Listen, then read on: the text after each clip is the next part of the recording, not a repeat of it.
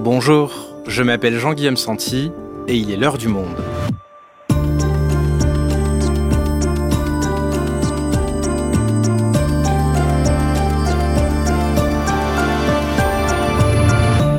Aujourd'hui, c'est une première dans l'histoire judiciaire française. Éric Dupont-Moretti, le ministre de la Justice, a été renvoyé devant la Cour de justice de la République le 3 octobre car il est soupçonné de conflit d'intérêts. Le garde des Sceaux s'est pourvu en cassation, conteste ces accusations et n'a pas l'intention de démissionner. Alors, quels sont les faits qui lui sont reprochés? Comment expliquer son rapport tendu avec les magistrats? Gérard Davé et Fabrice Lhomme sont grands reporters au monde. Ils ont enquêté sur cette affaire. Ils nous racontent. Éric Dupont-Moretti, le garde des Sceaux face à la justice, un épisode d'Esther Michon, réalisation Alexandre Ferreira.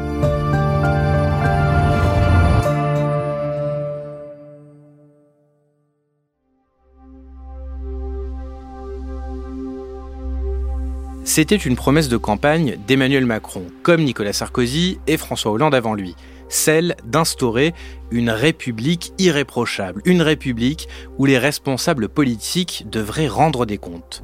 Ce qui importe, c'est de vérifier en transparence la probité et l'intégrité de celle ou de celui qui est nommé ministre.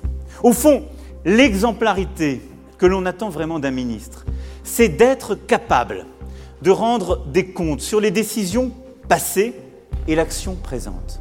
Et au début de son premier mandat, en effet, des ministres mis en cause dans des affaires comme François Bayrou, ministre de la Justice, ou François de Rugy, ministre de la Transition écologique, démissionnent.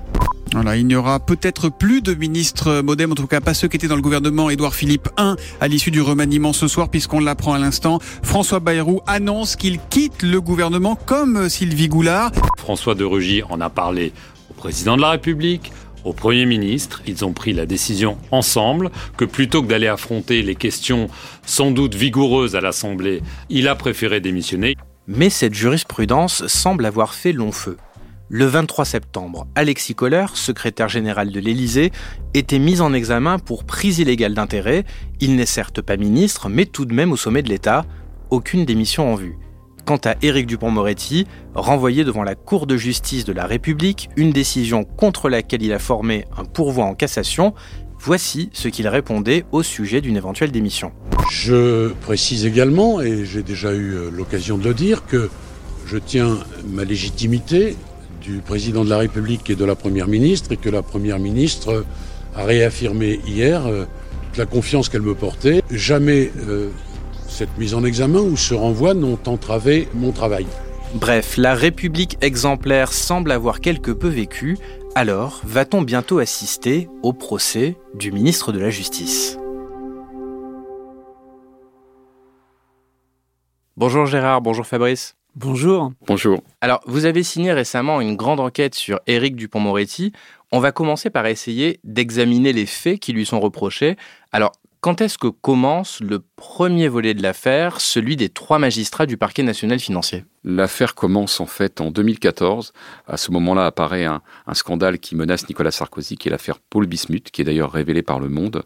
Et en marge de cette affaire, les magistrats du parquet national financier vont diligenter une enquête préliminaire pour savoir dans quelles conditions Nicolas Sarkozy a pu être informé qu'il avait été mis sur écoute dans l'affaire Bismuth. Cette enquête va rester en, entre guillemets secrète, et c'est six ans plus tard, en 2020, que le journal Le Point va révéler l'existence de cette enquête et révéler que certains avocats étaient suspectés d'avoir informé Nicolas Sarkozy et qui donc leur fadette, leur facturation téléphonique détaillée avait été examinée par la justice. Parmi eux, Éric Dupont-Moretti. Quand il apprend cela, quand il découvre cela, Éric Dupont-Moretti devient fou. Il agonie d'injures les membres du PNF publiquement et il dépose même plainte contre le parquet national financier pour abus d'autorité. Et pourquoi Éric Dupont-Moretti dans cette affaire Sarkozy? Tout simplement parce que Éric Dupont-Moretti ne s'est jamais caché d'avoir des liens d'amitié extrêmement étroits avec la sphère sarkozyste et en particulier l'avocat Thierry Herzog, qui se trouve être un, l'avocat personnel et ami de Nicolas Sarkozy, et deux, être mis en cause et condamné dans l'affaire dite Bismuth. Donc Éric Dupond-Moretti pouvait être fondé à avoir alerté Maître Herzog de la mise sur écoute de son client. Donc ces trois magistrats consultent les fadettes, comme on dit, les factures détaillées de Éric Dupond-Moretti. Il s'emporte, il les traite de barbouzes, il porte plainte. Donc là, on est d'accord, c'est l'avocat Éric Dupont-Moretti, il n'est pas encore ministre. Oui, c'est-à-dire que sa plainte et sa furie contre le parquet national financier, ça se déroule en juin 2020 et à la surprise générale, et je crois à la sienne d'ailleurs, il est quelques semaines plus tard nommé, en juillet 2020, il est nommé Place Vendôme. Donc l'avocat Dupont-Moretti doit enfiler cette fois-ci là, non plus la robe, mais le costume de ministre, avec évidemment le risque de conflit d'intérêts. Donc immédiatement, qu'est-ce qu'il fait? Il retire sa plainte? Très très rapidement, il annonce qu'il retire sa plainte, mais le problème c'est que l'affaire est lancée puisque euh, sa prédécesseur place euh, Vendôme, c'est-à-dire Nicole Belloubet, a ordonné une enquête de fonctionnement, euh, ça, on appelle ça comme ça, pour vérifier si effectivement le parquet national financier a commis des erreurs. Donc on est d'accord, ce rapport il est commandé par Nicole Belloubet ancienne ministre de la Justice, il n'y a pas encore de conflit d'intérêts, mais évidemment ce que va en faire Éric Dupont-Moretti, alors que désormais il est ministre de la Justice et que le rapport va arriver sur son bureau, là ça devient important. Déjà, qu'est-ce qu'il dit ce rapport en fait? Ce premier rapport, qui est une simple enquête de fonctionnement, conclut à ce qu'il n'y a rien à reprocher de manière euh, personnelle à ces magistrats. Ils n'ont pas commis de faute disciplinaire. En revanche, il y a quelques dysfonctionnements internes au sein du PNF, ce qui n'est pas grand-chose. Normalement, sur la base d'un tel rapport, on s'en tient là, en bonne logique administrative. Or, ce n'est pas le cas. Et qu'est-ce qu'il va faire donc, Éric Dupont-Moretti? Eh bien, avant même avoir euh, annoncé qu'il se déportait parce qu'il était intéressé personnellement, il va demander à sa directrice de cabinet de saisir une deuxième fois l'inspection générale de la justice, et cette fois-ci pour une enquête disciplinaire, et non pas une enquête de fonctionnement, une enquête disciplinaire visant nommément les trois magistrats du parquet national financier. Et c'est là que, selon les rapports d'enquête que nous avons pu consulter, c'est là que se situe justement le, problème le concernant de, de prise illégale d'intérêt. Donc tu dis qu'il a demandé à sa directrice de cabinet de diligenter une enquête. Comment est-ce qu'il se défend? Lui, il dit que c'est sa directrice de cabinet qui l'a fait toute seule, c'est ça? Bah justement, ça fait partie de l'argumentaire euh, d'Éric Dupont-Moretti, c'est de dire mais non, ce n'est pas moi qui ai diligenté euh, physiquement entre guillemets cette enquête, c'est ma directrice de cabinet. Je n'ai fait dans cette affaire finalement que suivre les recommandations de mon administration. Or, cela d'abord est globalement démenti par l'enquête parce qu'on voit bien qu'il a un rôle prééminent depuis son arrivée place Vendôme jusqu'à maintenant. En fait, il est très actif et par ailleurs, quand bien même ses subordonnés auraient pris des décisions, ils ne le font qu'au nom du ministre. Ça fonctionne toujours comme cela. Surtout, un directeur ou une directrice de cabinet ne prend jamais d'initiative contre l'avis de son ministre. Elle ne fait ou il ne fait qu'appliquer les directives de son ministre. Donc c'est un argument qui n'a pas convaincu les magistrats, du moins pour l'instant. Et donc, lorsque des syndicats de magistrats et l'association anticorruption Anticor se rendent compte de ça, ils déposent plainte et démarrent alors le volet Éric Dupont-Moretti face à la CJR. Et un élément de sa défense à lui dans tout ça, c'est de dire justement que c'est un procès politique. Les syndicats ne l'aiment pas, veulent sa peau, entre guillemets, et instrumentalisent la justice pour le faire tomber, c'est ça? Oui, c'est-à-dire qu'en fait, il y a deux aspects dans la défense de Dupont-Moretti. Il y a l'aspect, on va dire, technique, euh, sur le plan juridique, il dit, euh, en gros, c'est pas moi qui ai signé, c'est pas moi qui ai pris les décisions, c'est mes collaborateurs, donc je n'ai euh, circulé, il n'y a rien à voir. Et ensuite, une défense médiatique. Et la défense médiatique, c'est de crier au complot des magistrats en inversant un peu le problème c'est-à-dire en disant mais vous voyez, euh, il est notoire que je m'entends mal avec les magistrats, donc je, suis devenu euh, leur patron et maintenant ils se vengent. Alors que tout montre dans cette affaire que c'est exactement l'inverse qui s'est produit. Les magistrats, au départ, les syndicats de magistrats, quand il est arrivé place Vendôme, s'ils l'ont mal accueilli, c'est par rapport notamment au fait qu'il se retrouvait immédiatement en conflit d'intérêts et qu'il a refusé d'en tenir compte, du moins au début. Et alors on ne va pas rentrer dans les détails, mais il faut savoir qu'il y a un deuxième volet à cette affaire qui concerne le juge Levrault, un ancien juge d'instruction détaché à Monaco qui avait mis en examen un ancien client d'Éric Dupont-Moretti lorsqu'il était avocat, le milliardaire russe Dimitri Ribolovlev. Éric Dupont-Moretti avait porté plainte contre ce juge avant de retirer sa plainte une fois ministre, mais il est encore accusé d'avoir diligenté une enquête disciplinaire de l'inspection générale de la justice contre ce juge, alors qu'il était désormais ministre. Et quelle est sa défense dans ce second volet, Fabrice? C'est la même chose que dans l'histoire précédente, c'est-à-dire que Éric Dupont-Moretti dit qu'il y a des inspections qui sont en cours, il y a ses collaborateurs qui lui font remonter leurs analyses juridiques, etc., et que lui ne fait jamais que appliquer ce qu'on lui propose, en fait. Donc, on va dire qu'il surjoue la, modestie, il joue les ministres qui seraient finalement entre les mains d'une administration euh, très puissante. Ça se passe pas du tout comme ça, Place Vendôme. Et donc tout l'enjeu de ce procès face à la CJR, ce sera de déterminer s'il y a eu ou non prise illégale d'intérêt, qui est la traduction pénale du conflit d'intérêt. Qu'est-ce qu'il risque, Éric Dupont-Moretti Il encourt une peine euh, de 5 ans d'emprisonnement et de 500 000 euros d'amende. Mais il faut encore que les charges retenues contre lui, aujourd'hui on parle de charges, avant il y avait les indices, maintenant ce sont les charges, il faut encore que ces charges soient jugées suffisamment solides pour que la formation de jugement le condamne à cette peine.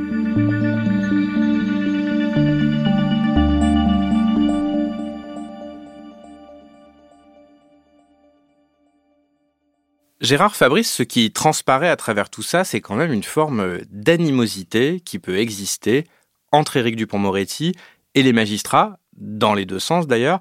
Alors, pour comprendre d'où ça vient, est-ce qu'on peut revenir sur le début de carrière d'Éric Dupont-Moretti Alors, euh, Dupont-Moretti s'est fait connaître euh, au début des années 90 comme un avocat euh, très remuant euh, et très voyant euh, dans toutes les cours d'assises de, France et de Navarre. Il a eu emporté pas mal de succès. Il a même obtenu le surnom de acquittator parce qu'il obtenait pas mal d'acquittements. Il a aussi subi des camouflets, hein, mais il a plus mis en avant ses, ses réussites. Et on peut le comprendre.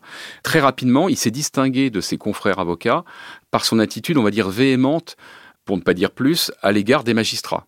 Il faut bien comprendre qu'en cours d'assises, lui, le public qui visait, c'était les jurés, qui sont des citoyens comme, comme vous et moi. Et là, il savait leur parler avec sa gouaille, sa tchatch, etc.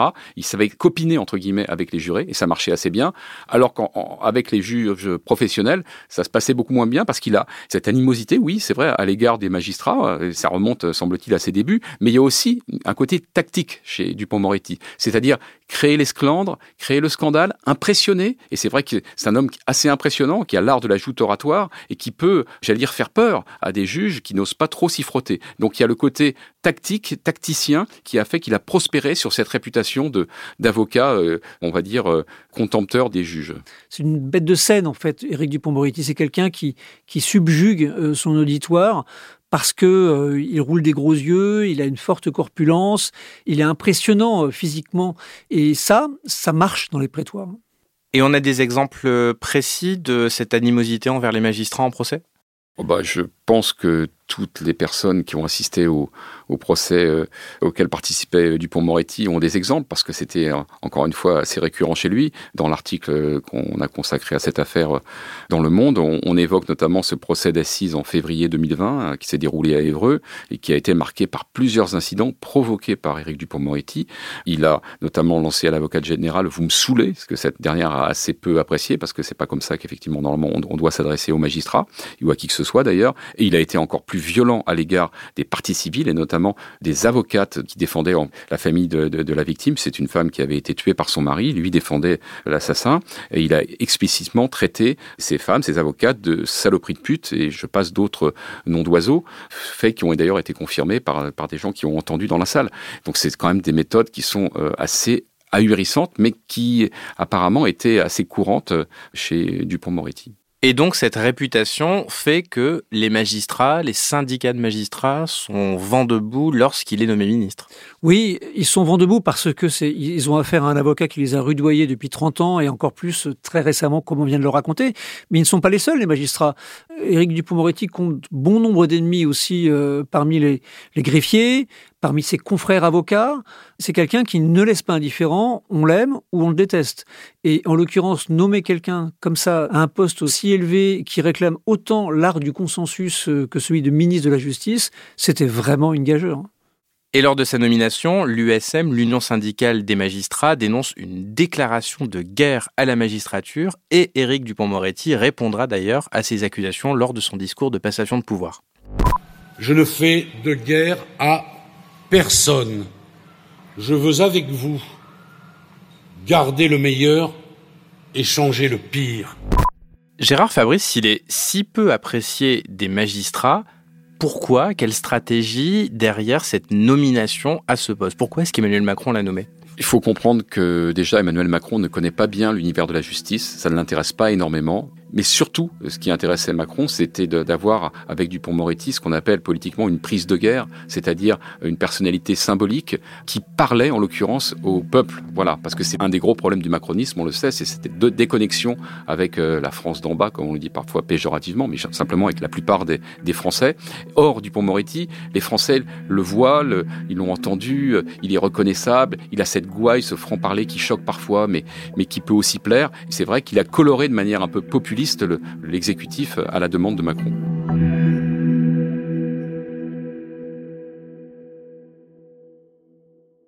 Gérard Fabrice, j'aimerais maintenant qu'on en vienne à la suite. Alors, qu'est-ce qui va se passer à partir de maintenant, sachant qu'Éric Dupont-Moretti donc se pourvoit en cassation, c'est ça? Eh bien, il va se passer le, cours traditionnel de la justice dans une juridiction pourtant d'exception, hein, qui est la Cour de justice de la République.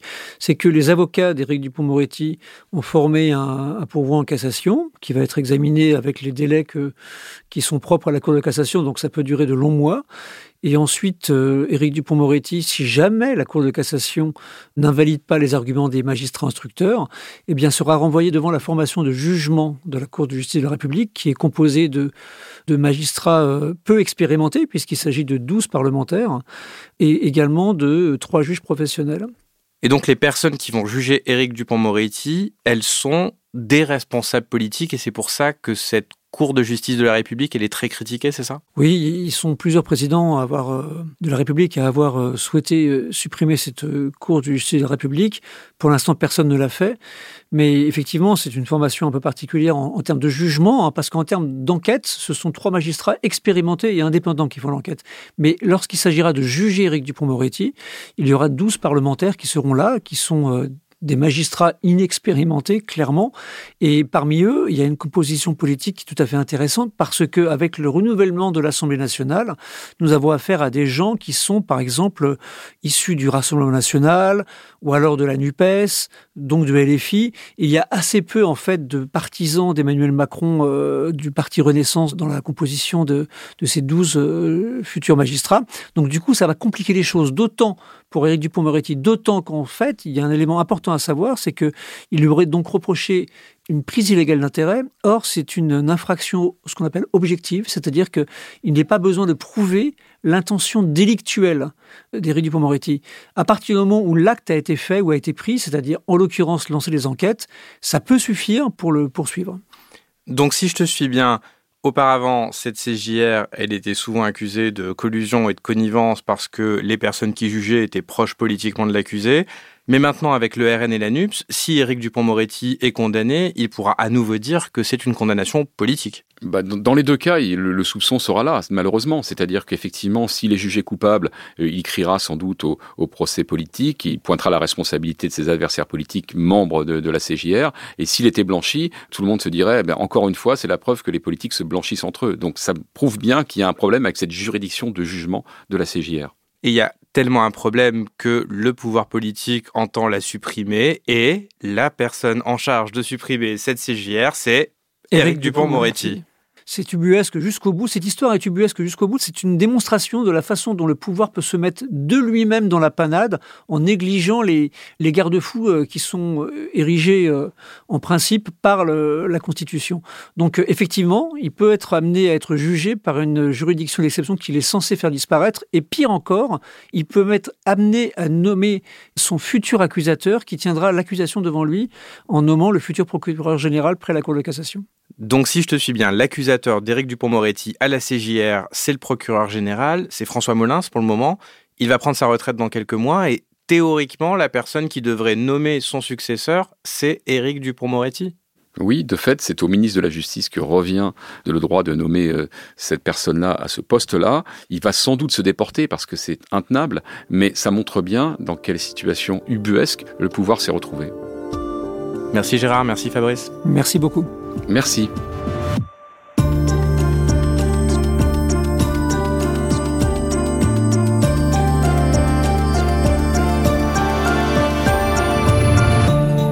Si vous souhaitez en savoir plus, vous pouvez aller consulter l'enquête de Gérard Davé et Fabrice Lhomme en allant vous abonner sur notre site.